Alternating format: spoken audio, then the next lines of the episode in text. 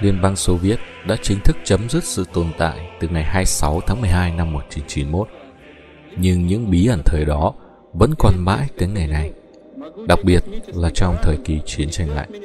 Trong những nỗ lực chinh phục không gian, thế giới chỉ biết đến Gagarin là người đầu tiên bay vào vũ trụ trên con tàu phương Đông. Còn những thảm họa đằng sau nó thì hoàn toàn bị che giấu.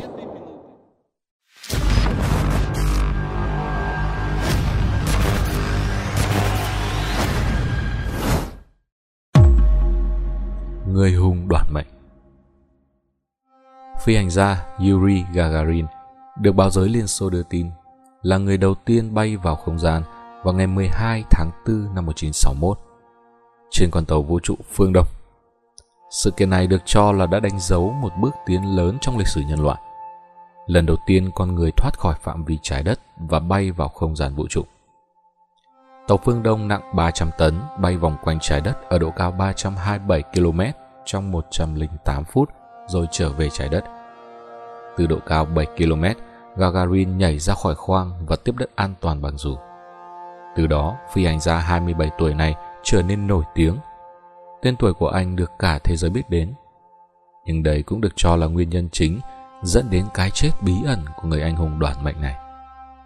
Ngày 27 tháng 3 năm 1968, chưa đầy 7 năm sau khi trở thành người hùng của Liên Xô, Gagarin đã tử nạn trong một đợt huấn luyện gần thủ đô Moscow khi đang lái chiếc MiG-15 cùng với phi công Vladimir Seryovin. Chính quyền Liên Xô đã tiến hành điều tra và kết luận rằng chiếc MiG-15 đã mất kiểm soát khi cố gắng tránh một vật thể lạ và lao xuống đất theo hình xoắn ốc. Hai phi công thiệt mạng tại chỗ. Tuy nhiên, kết luận này không thể thuyết phục được giới chuyên gia và những người đã từng quen biết Gagarin. Cho đến nay, cái chết của người hùng ở độ tuổi 34 vẫn là một bí ẩn. Những cái giá phải trả Chiếc chuyến bay của Gagarin vào ngày 24 tháng 12 năm 1960 tại sân bay Baikonur, một tên lửa quân sự chứa đầy nhiên liệu đã nổ tung ngay trên giàn phóng khi vừa được lệnh xuất phát. Thảm họa này đã thiêu cháy hầu hết số người tại hiện trường. 268 người chết tại chỗ. Tổng số thương vong lên tới 542 người. Một trong những nguyên nhân chính của vụ tai nạn là xác suất thành công quá nhỏ. Cả tên lửa đẩy lẫn tàu vũ trụ chỉ có thể đảm bảo được 50% xác suất thành công.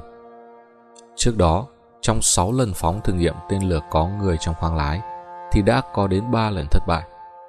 Đây chỉ là con số ít ỏi được công bố hoặc bị phơi bày còn có rất nhiều sự thật mà chính quyền Liên Xô không hề tiết lộ.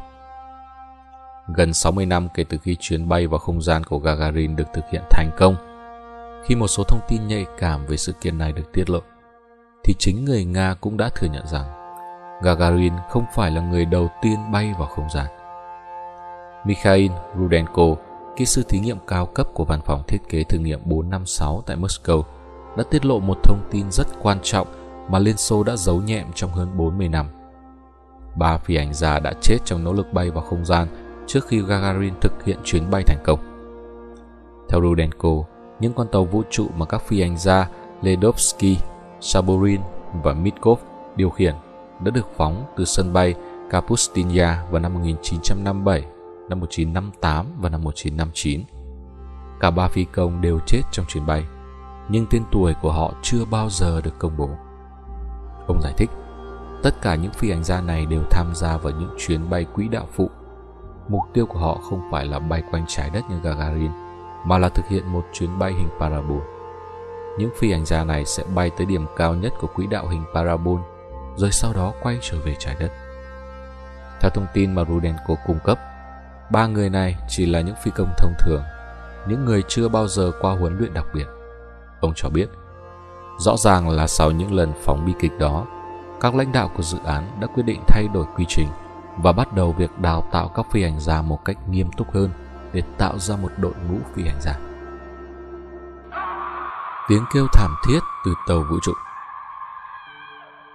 Những thông tin tương tự như điều mà Rudenko chia sẻ đã được hai người anh em người Ý là Judica và Cordigla công bố cho công chúng từ rất sớm thậm chí ngay vào thời điểm xảy ra sự việc.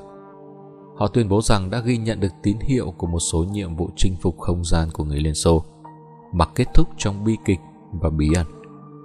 Hai anh em người Ý là những người vận hành radio nghiệp dư. Họ thiết lập trạm nghe thử nghiệm ngay bên ngoài thành phố Turin vào cuối những năm 1950 và đã thu được những bản ghi âm phơi bày những sự thật mà chương trình không gian của Liên Xô che giấu. Những cái chết của các phi hành gia vào những năm 1960. Hai anh em người Ý cho biết họ đang nghe được những cuộc trao đổi của radio được thực hiện trong những nhiệm vụ không gian bí mật của Liên Xô, bao gồm cả những âm thanh đang chết vì nghẹt thở của phi hành gia.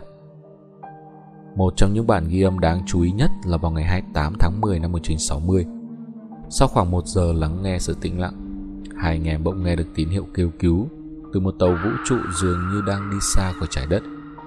Trong vòng 4 năm, hai anh em Judica và Cordicla đã thu được tổng cộng 9 bản ghi âm, chi tiết ghi nhận được như sau. Tháng 5 năm 1960, một tàu vũ trụ có người lái báo cáo rằng nó đang bị lệch khỏi quỹ đạo. Ngày 28 tháng 11 năm 1960, một tín hiệu kêu cứu mờ nhạt được gửi từ một tàu vũ trụ khác gặp vấn đề và đang lệch ra khỏi quỹ đạo trái đất. Tháng 2 năm 1961, một phi hành gia được ghi nhận một cách rõ ràng là đang nghẹt thở đến chết. Tháng 4 năm 1961, một khoang tàu được ghi nhận là đã bay 3 vòng quanh trái đất trước khi trở về khí quyển của trái đất. Chỉ 2 ngày trước khi Yuri Gagarin thực hiện chuyến bay lịch sử của mình. Tháng 5 năm 1961, một tàu vũ trụ đang trong quỹ đạo gửi tín hiệu kêu cứu sau khi mất kiểm soát. Tháng 10 năm 1961, một phi hành gia đã mất kiểm soát con tàu vũ trụ của mình rồi mất hút trong không gian. Tháng 11 năm 1962, một khoang của tàu vũ trụ tính toán sai việc trở về trái đất đã bật ra khỏi khí quyển và mất hút ngoài không gian. Tháng 11 năm 1963, một nữ phi hành gia chết trong khi cố quay trở về trái đất. Tháng 4 năm 1964, một phi hành gia khác mất mạng khi tàu vũ trụ bốc cháy trong bầu khí quyển trái đất. Trong bản ghi âm vào tháng 11 năm 1963, hai anh em tuyên bố rằng họ đã ghi nhận được âm thanh của một nữ phi hành gia kẹt bên trong một tàu vũ trụ hoạt động lỗi, đang cố trở lại bầu khí quyển trái đất. Trong bản ghi âm, nghe được tiếng kêu khóc của cô gái, tôi rất nóng. Vào năm 1961, tàu phương Đông của Gagarin không có động cơ làm chậm tốc độ tiếp đất hay một cách tiếp đất có thể đảm bảo an toàn để con người sống sót. Do vậy, các kỹ sư đã quyết định đẩy phi hành gia ra khỏi tàu khi cách trái đất khoảng 7 km. Gagarin bị đẩy ra và nhảy dù xuống trái đất. Để nhiệm vụ được tính là một chuyến bay vào không gian chính thức, thì phi công phải tiếp đất cùng với tàu vũ trụ. Các lãnh đạo Liên Xô tuyên bố Gagarin đã tiếp đất cùng với tàu phương Đông mà không tiết lộ sự thật rằng anh đã bị đẩy ra khỏi con tàu cho đến tận năm 1971. Thậm chí, trước Gagarin đã có người sống sót trở về trái đất. Vào ngày 10 tháng 4 năm 1961, hai ngày trước khi chuyến bay đầu tiên của Yuri Gagarin, một tờ báo tên là Denis Ogden viết rằng Liên Xô đã đưa một người đàn ông vào không gian và người này đã bị thương. Ngày tiếp theo, một nhà báo người Pháp tên là Eduard Brobovsky cho biết tên của phi hành gia đó là Vladimir Ilyushin. Vào năm 1999, tiến sĩ Elliot Henmoff từ tờ báo Global Science Productions với sự trợ giúp của một cộng tác viên ở Moscow tên là Paul Tarinsky đã xuất bản một tư liệu về chuyến bay của Ilyushin. Họ đã dành 5 năm để phân tích thước phim và tuyên bố một chứng cứ không thể chối cãi rằng chuyến bay đã được thực hiện. Theo tư liệu tổng hợp này, Yusin đã được đưa vào không gian vào ngày 7 tháng 4 năm 1961. Sau 3 vòng quỹ đạo trái đất, Yusin đã mất liên lạc với các kỹ sư điều khiển mặt đất. Anh không thể thoát ra khỏi khoang tàu vũ trụ mà đã phải thực hiện một pha tiếp đất khó khăn trên lãnh thổ Trung Quốc. Ông đã sống sót nhưng không thể ra mắt công chúng. Sau một năm giam giữ và trị thương tại Trung Quốc, ông được trả về Liên Xô theo một thỏa thuận bí mật giữa Trung Quốc và Liên Xô. Vì vậy, Gagarin được tuyên bố là người đầu tiên bay vào trong không gian. Sự thật vẫn là sự thật, dù cố che giấu đến đâu thì cuối cùng nó vẫn sẽ được phơi bày. Sẽ có những người như anh em người Ý hay những phóng viên báo chí đưa tin.